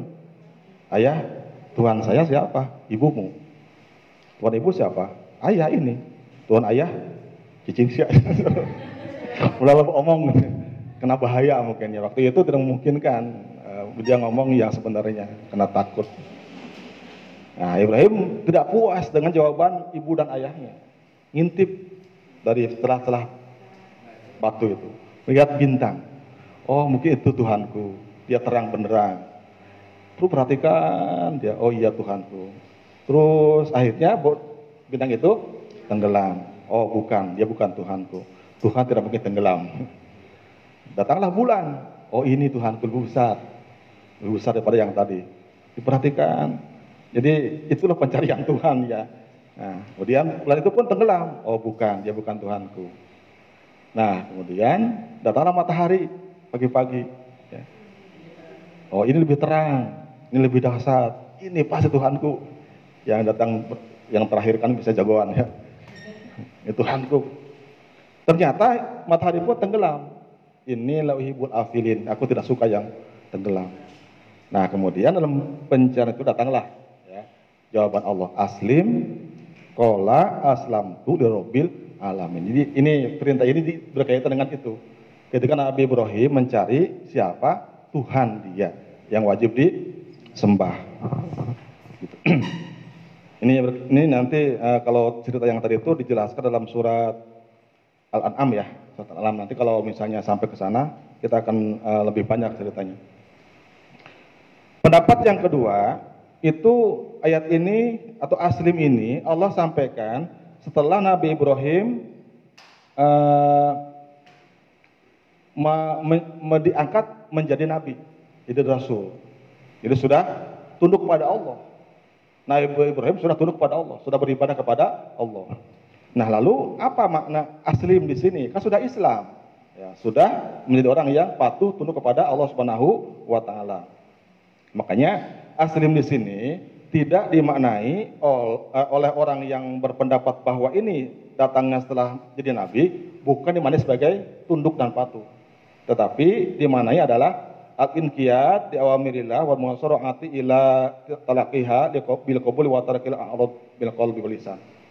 Dalam arti asli itu adalah uh, uh, segera melaksanakan dan menerima segala perintah-perintah Allah dan berpaling dan tidak berpaling dengan hati dan lisan. Jadi setiap ada perintah langsung diterima dan laksanakan. Aslim maksudnya setiap ada syariat yang baru setiap ada, uh, bersegeralah kamu untuk melaksanakan syariat. Gitu maksudnya. Bukan perintah untuk menjadi Islam. Ya, ini yang pertama. Yang kedua, penjelasannya akhlis ibadatak waj'alha salimatan minasyirki umuhadzatil aghyar. Yang kedua, maksudnya adalah aslim itu adalah akhlis ibadatak, ibadatak. Ikhlaslah dalam beribadah. Jangan ada syirik, jangan ada ria. Gitu. Ini yang kedua, akhlis ibadah. Ikhlasan dalam beribadah. Yang ketiga, istaqim alal Islam, wasbut ala tauhid. Istiqomahlah. Istiqomahlah kamu dalam agama Islam dan tetaplah dalam tauhid. Itu makna dari aslim. Jadi kalau bagi ulama yang berpendapat bahwa ayat ini turun e, terjadi setelah Nabi Ibrahim diutus jadi nabi, jadi rasul, maka maknanya adalah satu, segera melaksanakan kewajiban syariat, yang kedua ikhlas dalam ibadah, yang ketiga istiqomah dalam agama Islam dan tauhid.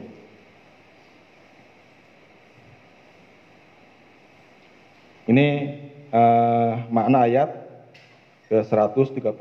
Itu qala lahu rabbuh aslim qala aslamtu li rabbil alamin.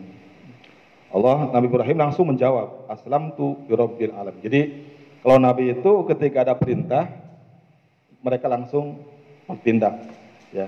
Gap, eh, enggak GPL Pak Pak Ramdhani. Enggak pakai lama. Begitu ada perintah aslam tuh langsung dilaksanakan.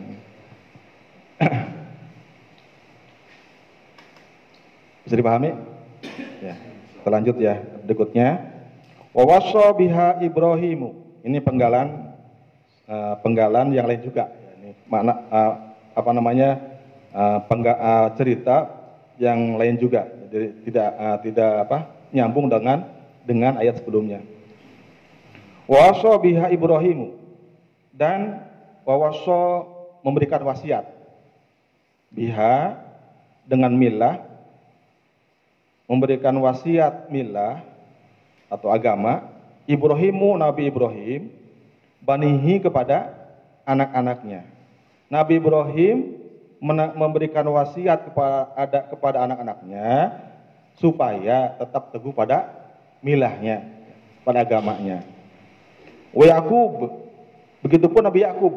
Ya Nabi Yakub juga uh, berwasiat kepada anak-anaknya supaya apa megang teguh agamanya ya milah Nabi Ibrahim ya baniya hai anak-anakku innallaha sungguhnya Allah istofa telah memilih lakum buat kalian ad-din agama itu agama Islam fala tamutunna illa wa antum muslimun janganlah kalian mati melainkan dalam keadaan Islam fala tamutunna maka janganlah kalian meninggal illa kecuali wa antum kalian muslimun sebagai orang-orang Islam. Jangan meninggal kecuali dalam pada Islam.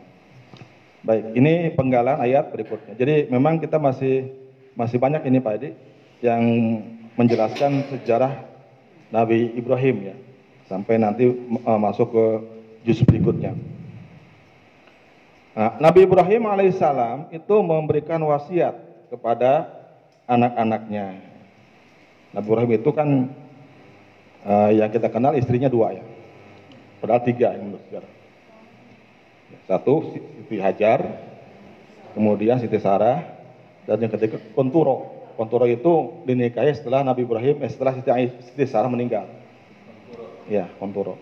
Jadi uh, dari Siti Sarah itu lahirlah anak tunggal yaitu eh Siti Sarah Siti Hajar ya, maaf dari Siti Hajar lahirnya anak tunggal, anak sulung, yaitu Nabi Ismail alaihi salam. Kemudian dari dari Siti Sarah, Nabi Ibrahim punya anak tunggal juga, yaitu Nabi Ishak. Ya, Nabi Ishak. Nah, ya, Nabi Ismail itu kakaknya. Dan jaraknya uh, ada mengatakan tujuh tahun antara Nabi Ismail dengan Nabi Ishak. Ya kan uh, Siti Sarah itu di situ kan cemburunya gitu ya. Istri muda langsung punya anak, saya istri tua. Diminta supaya diberikan anak. Kemudian, nah setelah Siti Sarah meninggal, Nabi Ibrahim nikah lagi dengan perempuan, perempuan yaitu namanya uh, Konturo, Konturo binti Yakton, Yakton. Dari sinilah melahir uh, enam, enam orang anak. Ya. Madayin, Madian, Madayin, Zamron, Yakson, Yasbak, dan Nuh. Itu enam anak dari yang terakhir. Yang pertama Madian, yang kedua Madayin, yang ketiga Zamron, yang keempat Yakson, yang kelima Yasbak, yang keenam Nuh. Jadi jumlahnya ada ada delapan dari tiga istri. Itulah yang dimaksud wasobiha Ibrahima Ibrahimu banihi kepada anak-anaknya yang juga delapan orang. Jadi anaknya delapan orang. Kemudian dari wa Yakub dan Nabi Yakub. Yakub itu cucunya. Cucu Nabi Ibrahim alaihi salam. Dari lahir dari uh, dari apa namanya? Dari Nabi Ishak ya. Jadi Nabi Ishak itu punya istri menurut riwayat namanya uh, ada mengatakan Ribka, ada mengatakan Rifqah, ya, Sayyidah Rifqah. Istrinya Nabi Ishak. Ketika Nabi Ishak uh, istri Nabi Ishak yaitu Rifqah, ya, ada, ada ada mengatakan Sayyidah atau Siti Rifqah itu hamil ya. Hamil dan ternyata ha, dia dia hamilnya dua orang kembar orang perempuan eh laki-laki. Ya, laki-laki. Nah menurut riwayat uh, ketika mendekati hari kelahiran hari kelahiran ini jabang bayi ini ngobrol jadi mau lahir itu ngobrol berantem juga. Kata Nabi Yakub, Yakub aja bang bayi ya, uh, tolong beri aku jalan. Aku akan aku keluar duluan. Kemudian yang, yang itunya, yang uh, kembarannya bilang, kalau kau keluar duluan, aku robek perut ibumu. aku akan keluar lewat pinggangnya. Gitu. Itu kedengaran sama si, sama, sama ibunya. Jadi perbincangan dua ibu itu kedengaran sama uh, Rifqah itu. Ngeri kan? Kemudian Yakub itu mengatakan, sudah kalau begitu kamu duluan saja. Aku belakangan, jangan kau bunuh ibuku. Itu kata Nabi Yakub. Maka lahirlah anak yang pertama, ya, oleh oleh Siti Ribko dinamakan Aisu. Aisu itu durhaka. Is, is Ain ya sod. Ais atau ada atau ada mengatakan aisu. Karena dia tidak durhaka sudah sudah durhaka menjadi anak durhaka sejak dalam kandungan. Kemudian setelah itu lahirlah anak yang kedua. Namanya Akiba. Akiba itu yang kemudian. Yang lahir kemudian. Dinamakan Yakub. Iya. Jadi Akiba dia dinamakan dinamakan Yakub. Kemudian setelah yang pertama yang namanya Yakub oleh ibunya. Ternyata itu berlangsung ke kehidupan berikutnya. Aisyah itu tumbuh jadi anak yang nakal. Nakal. Kemudian Yakub tumbuh anak yang baik, patuh dan taat orang tuanya. Dan terjadi permusuhan. Uh, itu jadi Yakub itu nggak melawan sebetulnya, tapi di sini di sini terus itu. di sini disindir, diprovokasi gitu supaya ngelawan. Ya, jadi dari satu perut aja sebegitunya gitu ya. Antara benar dan salah itu saling saling ber, berperang. Nah, kemudian uh, uh, ya, Nabi Yakub itu berpencaharian sebagai apa peternak dan petani. Kemudian Aisu itu ber, berpencaharian sebagai pemburu binatang, pemburu hantu, pemburu. Nah, itu terjadi terjadi itu. Kemudian eh, Aisyah itu nikah dengan dua perempuan anak pembesar. Jadi dia semakin semakin tinggi. Sudah tinggi dan dapat istri anak kaya raya. Jadi dia udah anak-anak kami itu libas sama anak saya gitu. Itu ancamannya sehingga Nabi Yakub akhirnya uh, uh, kemudian dia meminta kepada Nabi Ishak uh, satu pendapat gitu ya. Bagaimana ini jalan keluarnya gitu. Aku sudah tidak mau, tidak tahan. Gitu. Diprovokasi, dipancing-pancing, kemudian disindir-sindir. Gitu. Ini nggak baik bagi hidup keluarga kita. Nah, itu memuncak, sebagai memuncak kebencian Aisyah itu setelah diketahui Nabi Ibrahim, eh, Nabi Ishak mendoakan keberkahan kepada Nabi aku. Jadi Nabi Ishak itu kan dua-duanya anak ya. Dia minta kepada istrinya, tolong coba mana yang akan kuberikan dua keberkahan. Cuma satu jatahnya. Anak yang mana? Ternyata ibunya merekomendasikan Nabi aku didoakanlah. Nah, doa itu mustajab. Di semakin tinggi derajatnya semakin baik semakin soleh jadi nabi. Kemudian setelah itu semakin, semakin kena semakin memuncak ya per, permusuhannya dan ketika Nabi Yakub meminta pendapat pada ayahnya Nabi Ishak, jawab Nabi Ishak, nah aku sudah tua. Jadi kalau kalian berantem, mungkin aku sudah bisa lagi menengahi. Saran bapak, sang ayah, pergilah kau ke tanah sana, ke Irak ya, dari Palestina ya, ke Irak. Jadi di sanalah kamu ada ada anak saudara ayah ya, nikahlah dengan salah satu anaknya. Berangkatlah ke sana, ke Najrannya, ke, ke Irak. Jadi kata Ishak inilah jalan terbaik. pergi, pergi. Dan itu uh, akhirnya tidak tidak apa namanya ya terhentikan se sementara. Jadi Nabi Yakub itu musuhnya saudara kandung, saudara kembarnya.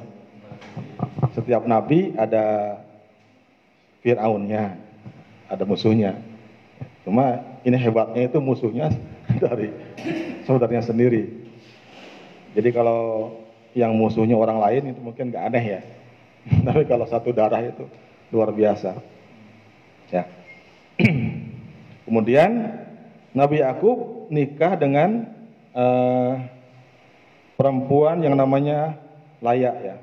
Laya, kemudian lahirlah empat uh, apa namanya ada mengatakan ada mengatakan sepuluh anak. Kemudian nikah dengan istri kedua yaitu namanya Rohil. Anaknya dua yaitu Nabi Yusuf dan Nabi ya, dan Bunyamin. Ya, ada Bunyamin. Nah, itu ceritanya nanti dalam surat Yusuf ya. Nah, jadi jumlah anak Nabi Yakub itu ada 12. 12. Ada, ada mengatakan dari, dua bibit, ada mengatakan dari tiga bibit. Hanya dari 12 anak ini ya yang paling muncul adalah Nabi Yusuf. Ya, itu anak dari istri yang yang kedua. Ini pun menjadi uh, apa namanya? Ya, menjadi masalah dalam keluarga. Karena memang Nabi Yakub itu kata mereka ya cenderung lebih menyayangi Nabi Yusuf alaihissalam. Tapi menurut logika, menurut pikir kita wajar karena Nabi Yusuf itu ditinggal wafat ibunya sejak kecil. Itu sudah yatim, jadi wajar kalau uh, Nabi Yakub itu lebih sayang kepada mereka berdua, ya Ibrahim, eh, Nabi Bunyamin dan Nabi Yusuf alaihissalam. Karena uh, masih sekedar kecil sudah tidak punya ibu. Ya. Nah kemudian dari apa namanya dari bahasa tubuhnya, dari bahasa lisan itu memang menunjukkan kelebihan, ya, kelebihan dan lebih lebih uh, apa, lebih memuncaknya ketika Nabi Yusuf bermimpi dan mimpi itu diceritakan kepada Nabi Yakub alaihissalam, dia mau mimpi ada ya bulan dan bintang yang bersujud dan bersujud kepada dia. Itu semakin memuncak. Ya. Itu nanti ceritanya dalam surat Yusuf. Mudah-mudahan sampai Pak Ya. Nah, kembali ke ayat ini, Nabi Ibrahim alaihissalam berwasiat kepada anak-anaknya agar berpegang teguh kepada agama Islam atau milah Nabi Ibrahim. Begitupun Nabi Yakub kepada anak-anaknya agar mereka tetap teguh kepada agama Islam. Wala tamutunna illa wa antum muslimun. Janganlah kalian meninggal kecuali dalam keadaan Islam. Maksudnya adalah fala tufariku hadzal din hada hazardin ayam hayatikum. Jangan kalian uh, berpisah, jangan menjauhi berpisah dengan agama Islam ini sepanjang hidupmu. Jadi ayam hayatikum dalam hari-hari ya, dalam hari-hari yang kita jalani jangan sampai lepas dari Islam. Maksudnya gini, kalau kita memahaminya, dalam hari-hari yang kita jalani jangan sampai kita meninggalkan taat menaati agama Islam. Sebab kita nggak tahu gitu, nggak tahu kapan kita meninggal, betul ya? Hari ini kita penuhi, kita apa namanya, kita jalani hidup kita dengan penuh taat tunduk kepada Allah Subhanahu Wa Taala, menjalankan syariat Islam. Besok begitu, jangan misalnya hari ini hari ini taat, besok durhaka, karena nggak tahu kapan kita meninggal, gitu. itu maksudnya. Ini maksudnya fala tamutun illa muslimun. Jangan meninggal kecuali dalam keadaan Islam. Maksudnya apa? Hi, apa hiasi apa namanya jalani hidup ini senantiasa di atas ajaran Islam. Sehingga kalau mati pasti dalam keadaan betul enggak? Ya, ya betul kan? Kalau kita menjalani hidup ini setiap hari di atas ajaran Islam, kapan pun mati, insya Allah muslimun gitu. Illa antum pasti muslimun. Itu maksudnya. Ya. Ya falidzalika qala lahum tamutunna illa wa antum muslimun. Li'annakum la tadruna mata ya'tikum manayakum. Karena kita nggak tahu. Kita nggak tahu kapan kematian menjemput kita. Ya, kapan ketika kapan kematian menjemput kita. Min lailin wa naharin, baik siang maupun malam. Jadi setiap setiap hari, setiap malam itu jangan lepas. Jangan lepas dari karena kan uh, ada mengatakan seorang muslim kalau dia sedang taat kepada Allah, namanya tercantum di surga. Kalau dia sedang durhaka, nah, pupus tuh di surga, pindah ke neraka. Itu, jadi mudah pindah. Nah, ketika dia meninggal, saat dia meninggal dan namanya tercantum di surga, ahli surga nantinya. Kalau seorang meninggal dan namanya sedang tercantum di neraka, dia masuk ke neraka sesuai dengan daftar namanya. Gitu Pak Pak Tatang ya. Jadi ada setiap hari daftar nama itu pindah pindah gitu. Orang muslim. Ya. Setiap orang Islam daftar dia terdaftar namanya di surga atau di neraka sesuai dengan amalnya, ya, amalnya. Jadi kita kita tidak boleh setiap setiap hari, setiap saat lepas dari minimal hati-hati kita gitu. Hati kita terus terus terpaut. Sehingga kalau kita meninggal, kita dalam keadaan khotimah, muslim dan nama kita sedang sedang menyala di surga. Nanti kan seolah-olah dibuka. Dibuka manifestnya di surga itu. Siapa namanya? Coba lihat teman-teman. Oh ini ada, ini ada, ada. nah, saya ke surga, coba lihat namanya. Oh kamu nggak ada, coba neraka. Oh di situ ada. Sana kamu. ya, ya. Seperti seperti manifest pesawat ada daftar nama-namanya. Ya. Kalau kita berangkat ke jangankan ke surga. Kita kan ke Bromo aja pakai daftar nama ya Pak Haji. Bis satu ini namanya.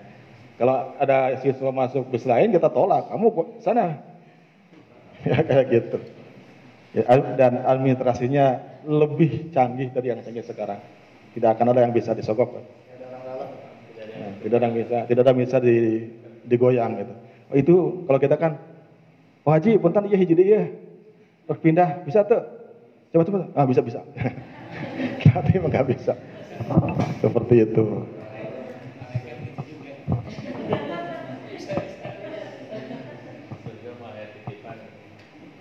Ya, inilah pentingnya kita harus eh, pentingnya kita sering sering mendengarkan tausiah karena kan terbaharui. Oh iya, oh iya terbaru dan akan tumbuh terus seperti itu. Mudah-mudahan ini bermanfaat ya eh, menjadi bekal kita untuk hidup yang akan datang baik dunia maupun akhirat.